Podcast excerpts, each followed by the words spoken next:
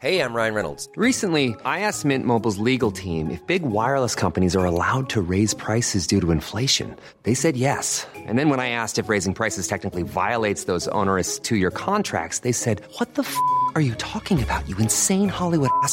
So to recap, we're cutting the price of Mint Unlimited from $30 a month to just $15 a month. Give it a try at mintmobile.com slash switch. $45 up front for three months plus taxes and fees. Promo rate for new customers for limited time. Unlimited more than 40 gigabytes per month. Slows. Full terms at mintmobile.com. Ready to pop the question? The jewelers at BlueNile.com have got sparkle down to a science with beautiful lab-grown diamonds worthy of your most brilliant moments. Their lab-grown diamonds are independently graded and guaranteed identical to natural diamonds, and they're ready to ship to your door. Go to BlueNile.com and use promo code LISTEN to get $50 off your purchase of $500 or more. That's code LISTEN at BlueNile.com for $50 off. BlueNile.com code LISTEN. This episode of Canadaland is brought to you by Douglas, a mattress that is trusted by more than 200,000 Canadians from coast to coast to coast. It's a great mattress at a very reasonable price point. Comes with a 20 year warranty and a great deal for our listeners. Douglas is giving you a free sleep bundle with each mattress purchase. Get the sheets, pillows, mattress, and pillow protectors free with your Douglas purchase today. Visit douglas.ca slash Canadaland to claim this offer. That is douglas.ca slash Canadaland. This episode is brought to you by the Center for Addiction and Mental Health here in Toronto. Cutting edge, state of the art, compassionate facility. Right now, it is Mental Health Awareness Week. This is the time when they need you most. This is the time when you can make a real difference when it comes to doing something about the mental health crisis and the devastating opioid epidemic, the overdose epidemic that we're currently experiencing, losing 20 people every day. They need your help. Donate at camh.ca slash Canadaland to help CAMH treat addiction and build hope.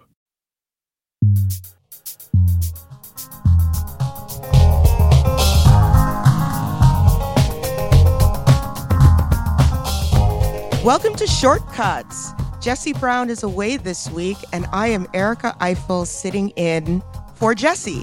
Today, our guest is Nicholas Keung, immigration reporter for the Toronto Star. Welcome, Nicholas.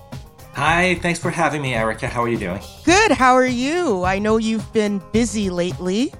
Today on the show, Canada creates more pathways to permanent residency for refugees as other refugees sleep in the streets. And the Bank of Canada finally gets inflation where it wants it. So are we out of the clear? No, not at all. This is Shortcuts where we talk shit about the news. This episode is brought to you by Scott Miles, Janet Rose Wien, Kenzie Nemitz, Joey Morrow, Roz Gunn, Sean Farrell, Jacqueline Tomlinson, and Sasha. Hi, I'm Sasha from Montreal, and I support Canada Land mainly because of shows like Commons and Thunder Bay, and also because I realized I knew way more about what was going on in the States than here at home. So thank you for all your great work, and merci pour le tour.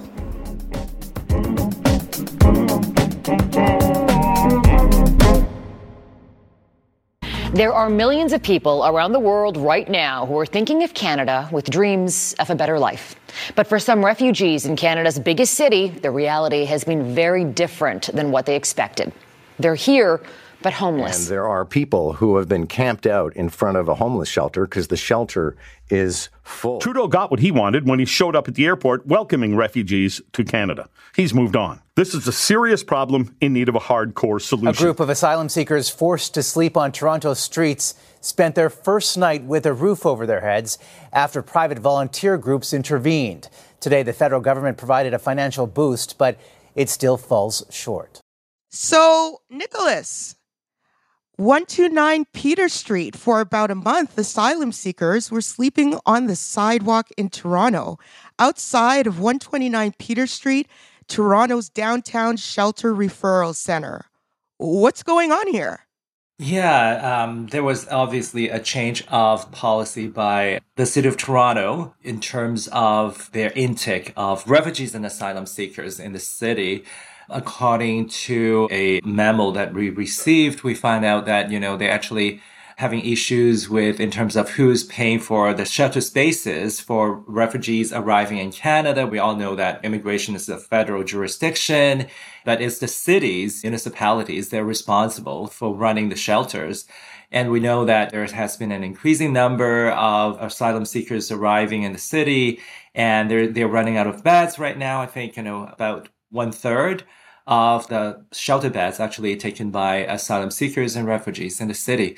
So you're seeing some bickering between the city and the federal officials as to, you know, we're not taking them in, go and talk to the federal government.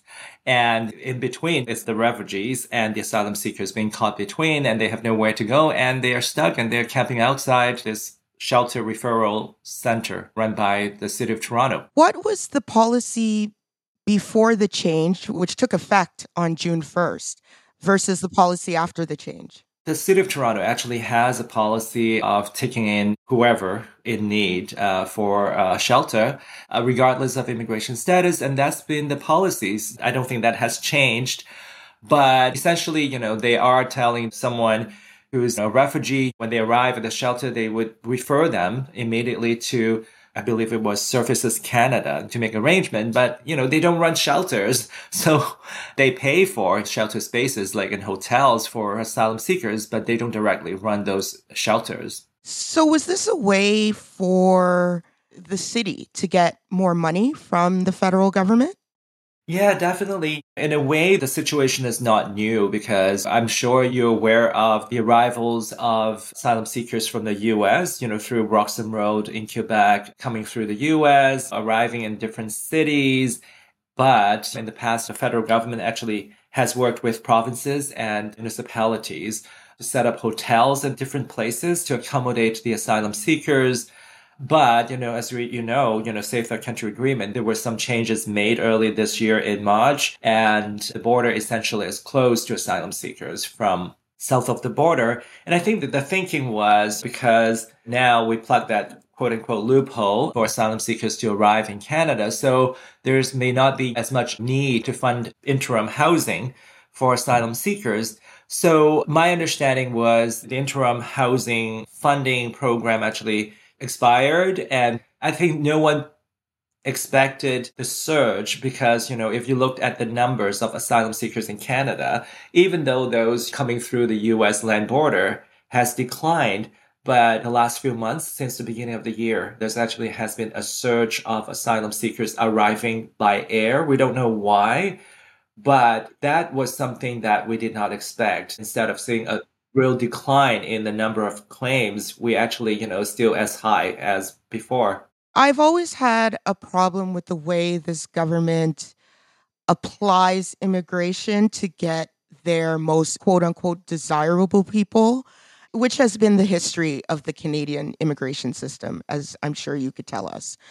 At the same time, however, there is a request from the General Government Committee to amend the non competitive blanket contract issued to the Red Cross for the provision of emergency services, including emergency lodging, staff and volunteers, etc., for Ukrainian arrivals needing emergency shelter.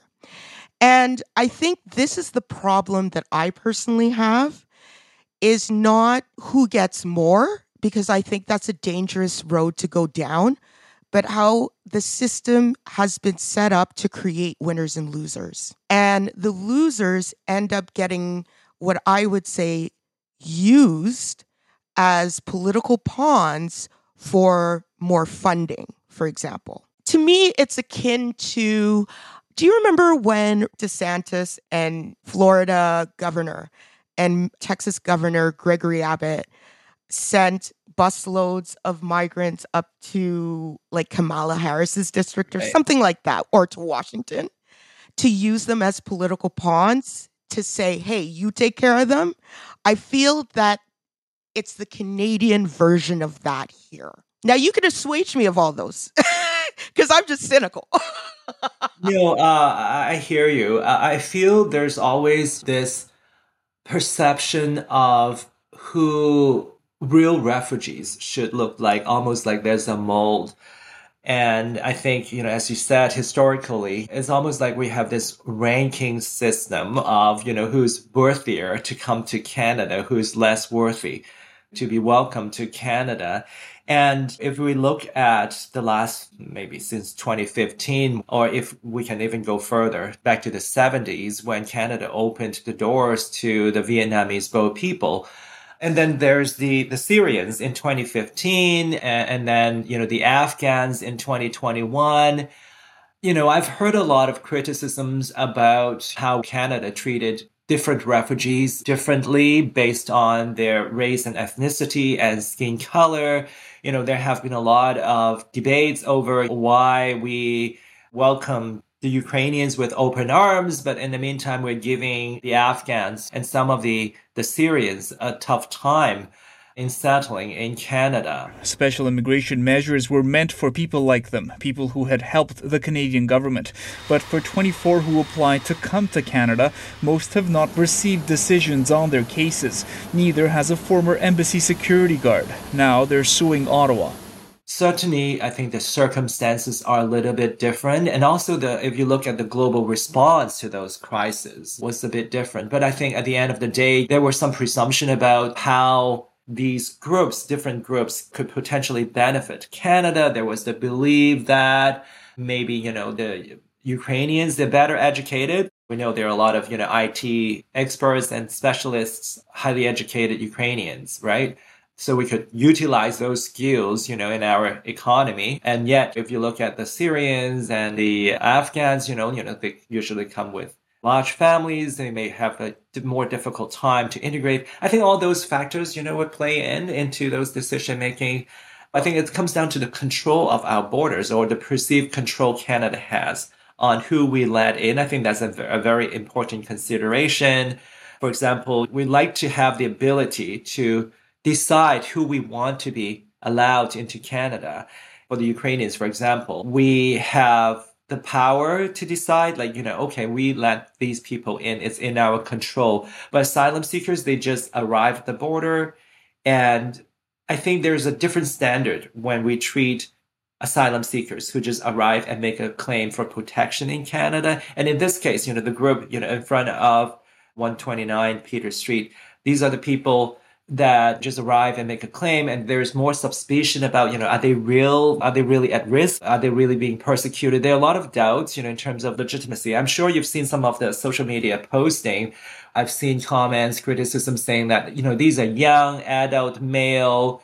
Why they need our support? Because you know they should be able to you know survive on their own. Ah, ah. almost like a hierarchy of how we perceive right. an asylum seeker versus someone we handpick to resettle to Canada. Absolutely. And I was just going to interject there that a lot of the perceptions of people from other countries is what is intricate and integrated into these decisions. A lot of these are based on biases and fears.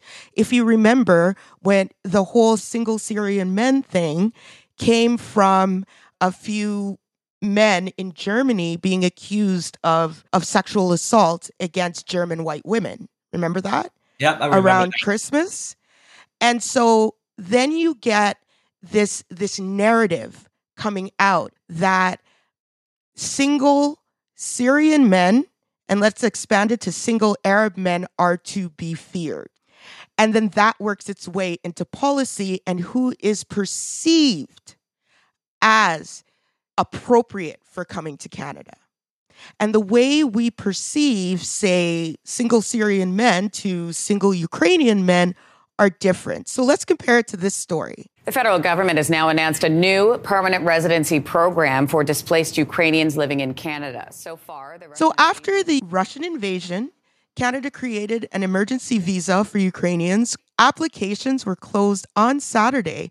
So far, over 1.1 million people applied, and 800,000 visas were approved. About 166,000 people have come to Canada so far.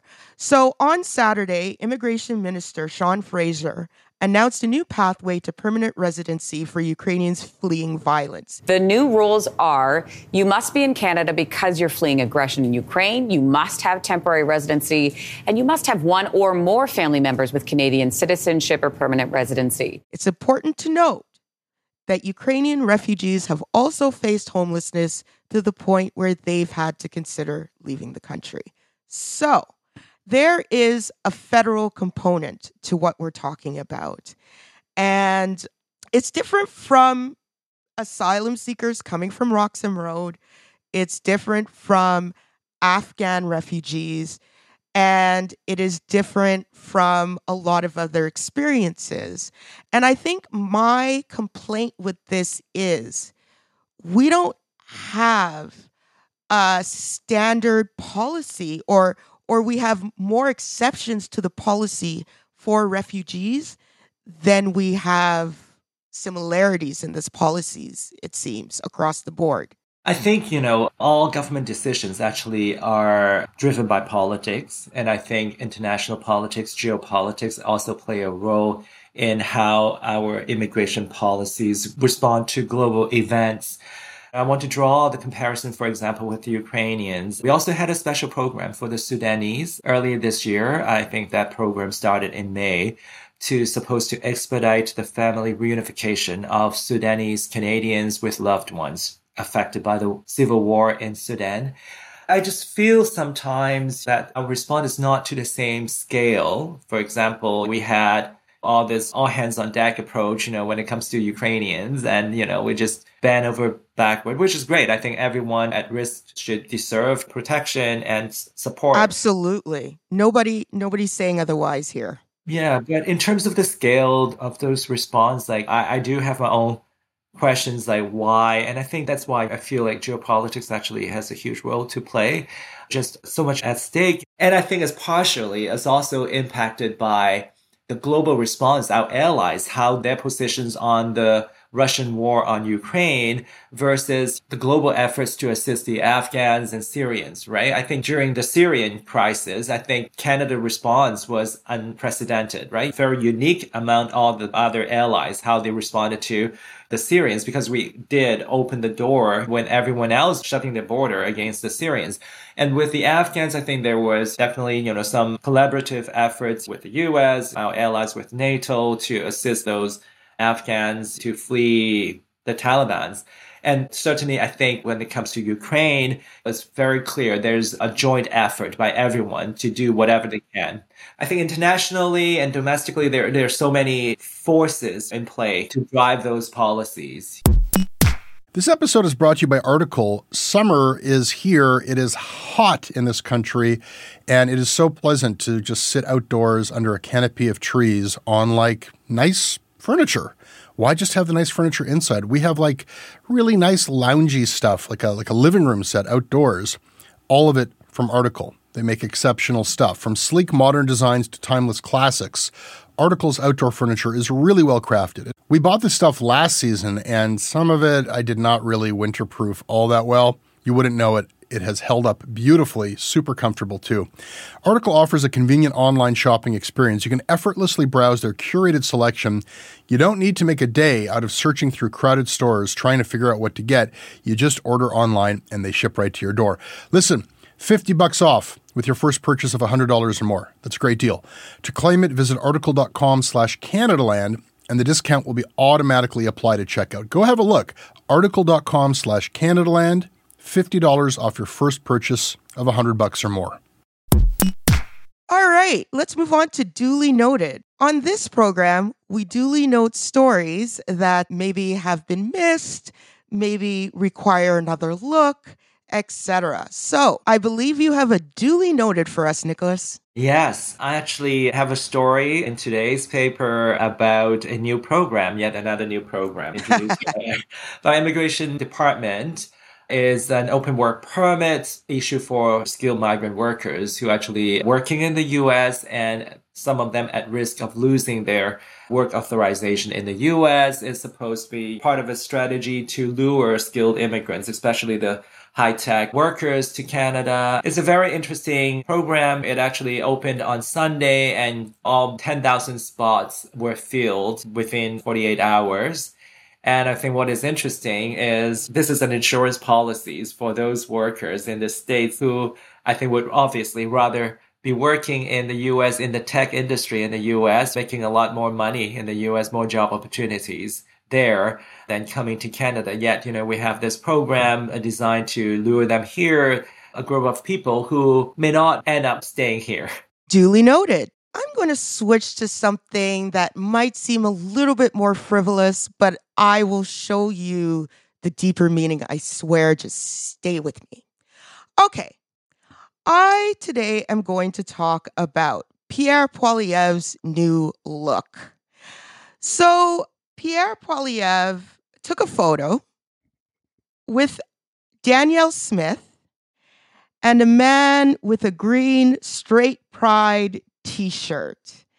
This is during Calgary Stampede. And the t shirt says, Thank a straight person today for your existence, straight pride. Now, I know all of you caught the homophobia. I'm not going to go over that part, but I just want to make sure that you know that I know that that that is exactly the point. But I think there's something else going on. So, if you remember, Pierre Poilievre used to look kind of nerdy. He had glasses, he had his gelled hair. He wanted to present himself more as the intellectual.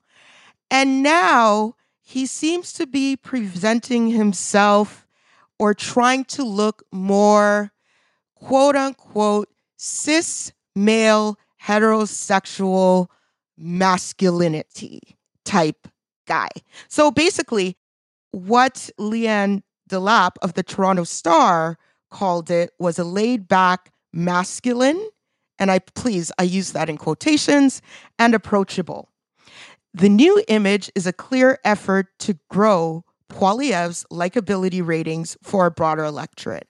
And I would say that there is an underlying misogyny going on here. And it's a slap in the face to any woman of voting age in this country.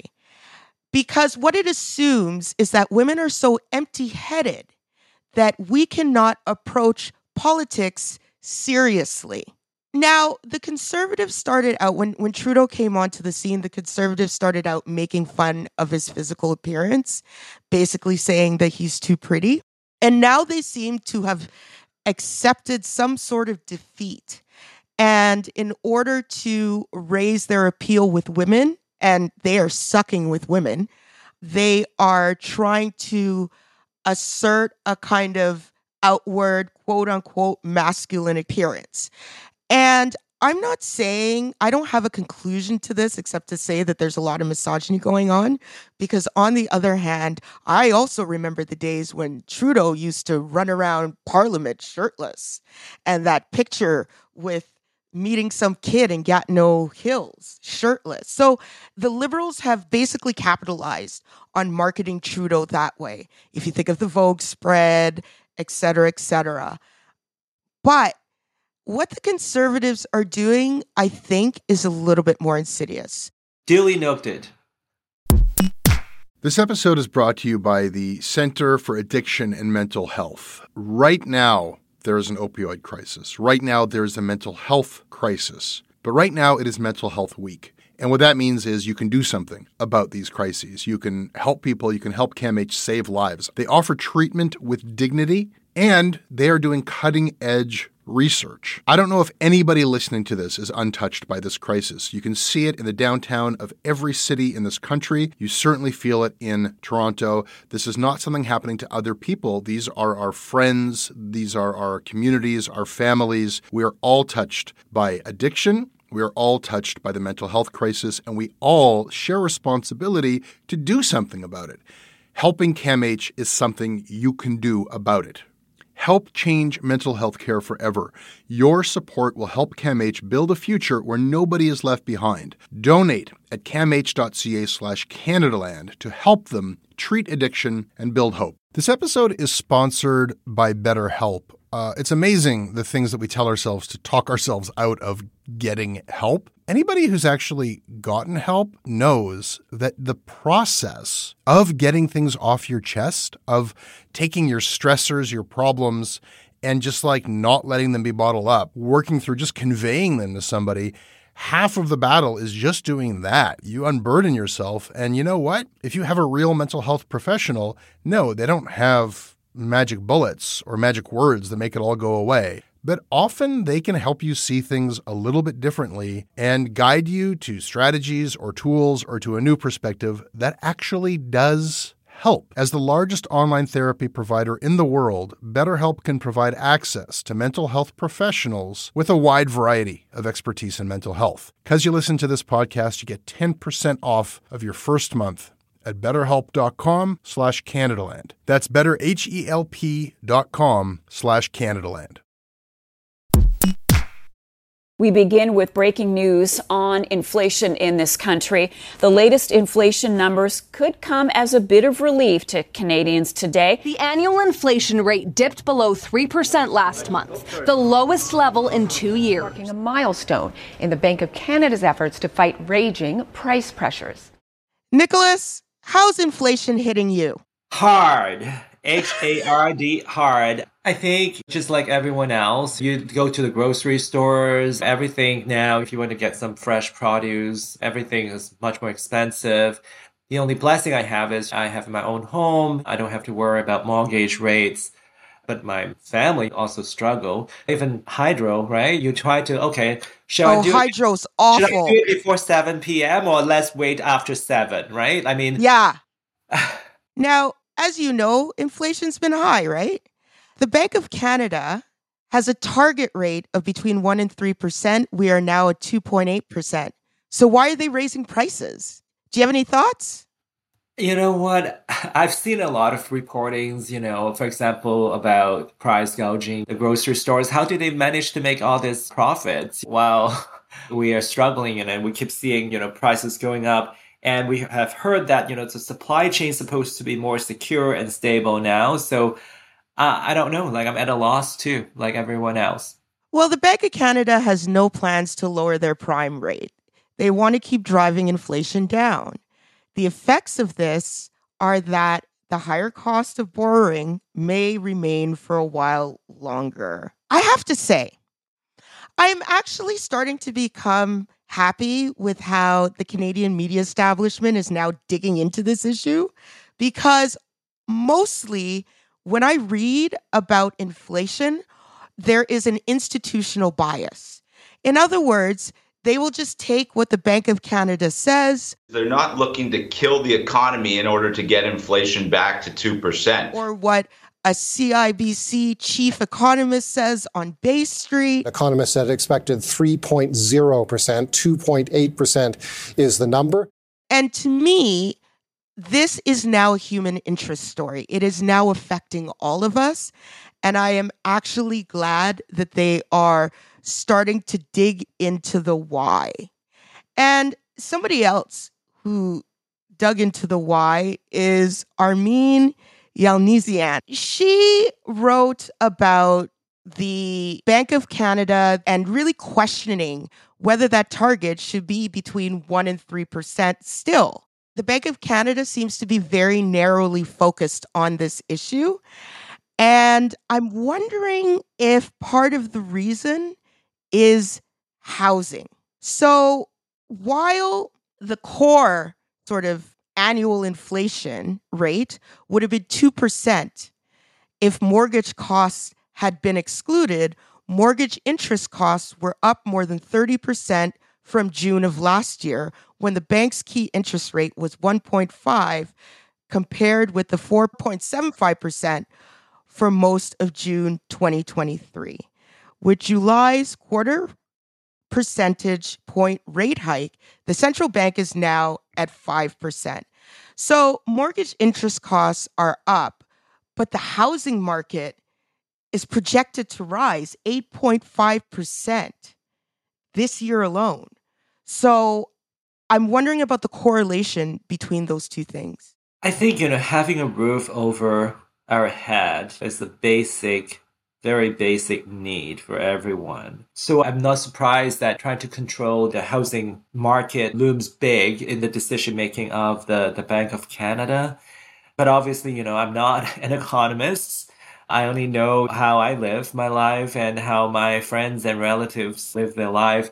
But I can say when you impose a higher interest rate, mortgage rates, yes, you'd make people to think twice before they buy a property. But at the same time, who are the people that who will be impacted? Maybe also not just, I don't think if you're wealthy, the interest rates may mean as much as for the mortgage rates will mean as much as for someone, you know, working class person who want to buy a home, right? Absolutely. I think there's need for, you know, some sort of segregated studies in terms of which group is being impacted by these policies. It's interesting because Jim Stanford from the Future of Work has been talking about labor and labor conditions versus interest rates versus corporate profits. And what he says is that another component of production costs, profits, has grown much faster and further and hence is more culpable in explaining the inflation surge. So let's take housing out and let's talk about grocery prices, for example, that surged during the pandemic and are still what economists would call sticky. In other words, those prices haven't come down. And I would argue that a lack of, say, competition has allowed some industries to behave in monopolistic ways that allow them to set the price. And people are just going to pay it anyway. And that is also a problem for the same group of people that we're talking about. So those group of people are being squeezed on all sides. And so what I am afraid of is that even if the Bank of Canada is technically right, I just don't think that they have the buy in from society that they think they do, or maybe they don't think they need it. I don't know. But it's not there. There is a division happening between the institutional frameworks and how they're affecting the most vulnerable of us. I mean, my knowledge of economics, you know, is limited to my 101 courses. And I don't know, like, I just feel even with some of the studies, research reports, and that we normally would come across as a journalist. Yes. You have all these controlled variables, you have all this theoretically how the world is supposed to run, but it doesn't necessarily work in the real world. So when we talk about all this prediction forecasts, like, and surveys, sometimes, you know, public polls and stuff, like, I don't know, like, you know, even personally, you know, how much we can read into those. Because life is life. It's not a controlled environment that there, there are so many, even different variables would interact differently and could lead to different outcomes, right? The only thing that's reliable maybe is hindsight. but yeah, but, yeah, it, it's hard. And I think we need maybe empirical research is more reliable, but you know, how do you do that in, in the real world? Well, that's also backward looking, right? yeah. In other words, it looks like we're up shit creek.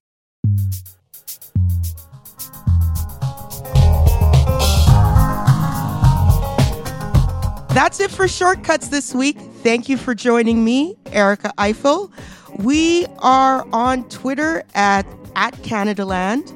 You can email Jesse about it at jesse at canadaland.com. Tell Jesse how much you enjoyed me guest hosting this episode. Yes, he would love those emails. You can find me at Wicked Chick, W I C K D C H I Q. Nicholas, where can people find you? Oh, you can find me at Nkeung, N K E U N G, on Twitter. And I always look for uh, story ideas and story suggestions, so feel free to uh, DM me. Open DMs? Yep, absolutely. Woo! That's treacherous on Twitter these days. This episode is produced by Kevin Sexton, with additional production by Caleb Thompson. Our managing editor is Annette Ejiofor.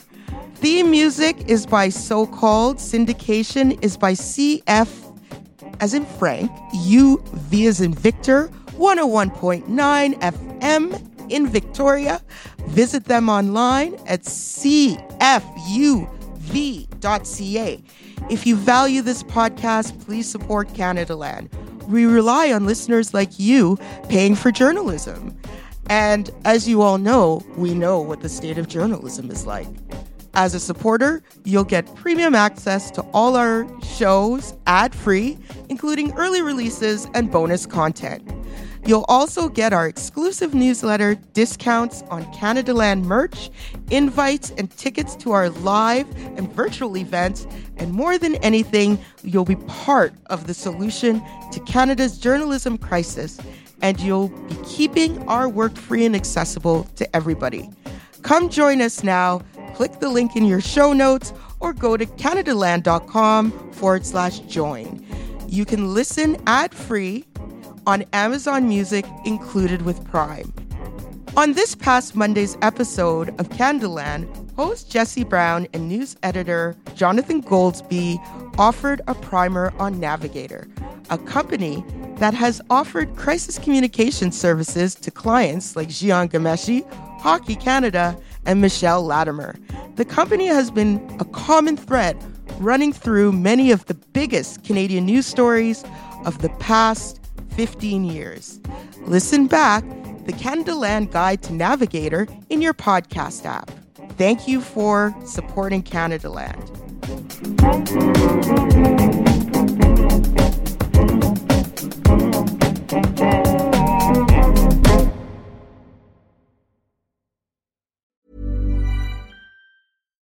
couple of years ago, a cop was shot dead on a deserted pier in the tiny nation of Belize. The only other person there that night was a frightened young woman, found covered in blood. By all appearances, it was an open and shut case. But not in Belize, where this woman was connected to a mysterious billionaire who basically runs the place. Justice will not be served in this case. She's gonna get away with it. Or will she? White Devil, a Campside Media original. Listen wherever you get your podcasts.